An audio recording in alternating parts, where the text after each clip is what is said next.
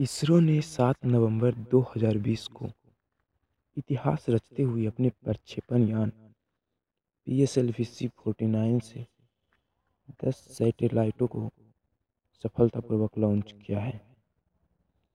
इसरो ने इन दस उपग्रहों को श्रीहरिकोटा के सतीश धवन स्पेस सेंटर से दोपहर तीन बजकर दो मिनट पर P S L V C forty nine के ज़रिए लॉन्च किया।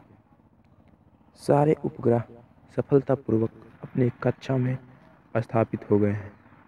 साल 2020 में इसरो का ये पहला अंतरिक्ष कार्यक्रम है। इससे पहले इसरो ने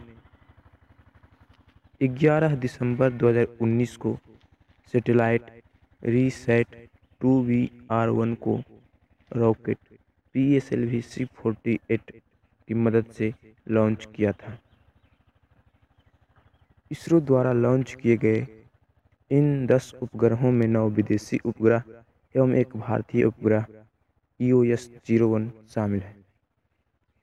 भारत ने एडवांस उपग्रह E O S zero one launch किया।